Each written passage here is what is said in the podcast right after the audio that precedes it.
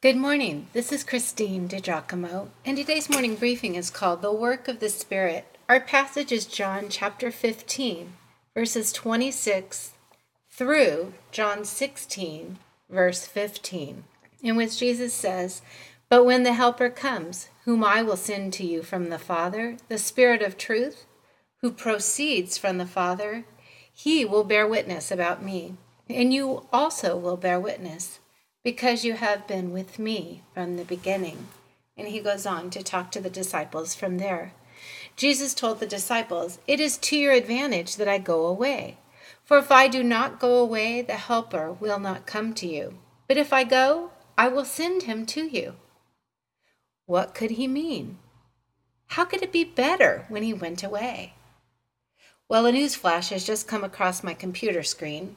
San Clemente is the dateline. A group of teenage students were talking openly about the previous night's activities. One was heard to say, I knew it was wrong even while I was doing it.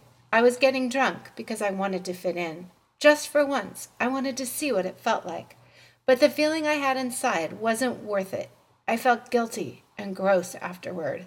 I wish I would have listened to my conscience and just gotten out of there. End of quote. And what Jesus said is when he comes, he will convict the world concerning sin and righteousness. That's one of the functions of the Holy Spirit, friends. One of the functions is conviction. It was confusing for the disciples to listen to Jesus and very disturbing at points as well. He was telling them he was going to leave them, that they would be hated, possibly even killed, but it was better for them if he went away can I get a what? What was Jesus telling these men he loved so much, and why? Because he was preparing them with the truth of what was coming. I have said all these things to you to keep you from falling away, he said. John chapter 16, verse 1. Jesus' followers would indeed feel alone in the world, but he would not leave them that way. He was sending the Comforter, the Holy Spirit. Remember this when he said, Peace I leave with you, my peace I give you.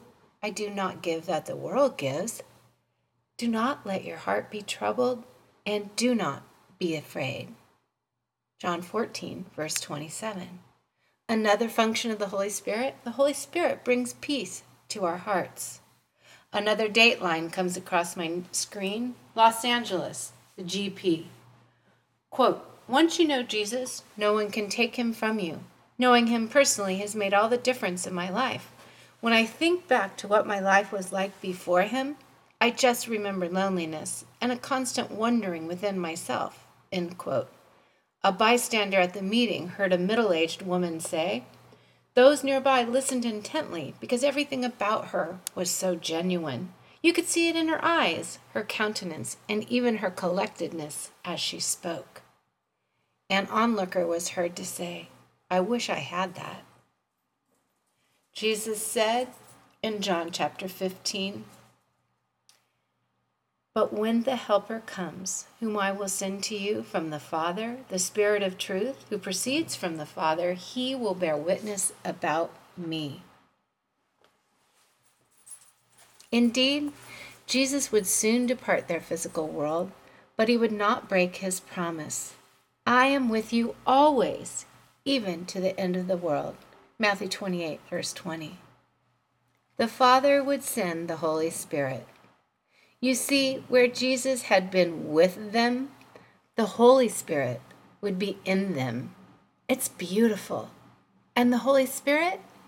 Well, He's in you and in me too, if we're followers of Jesus. If you'd like to read this, see the various sources that were cited within it, you can go to pastorwoman.com. Click on Powerful Bible Teaching, Morning Briefings, and again, the title is The Work of the Spirit.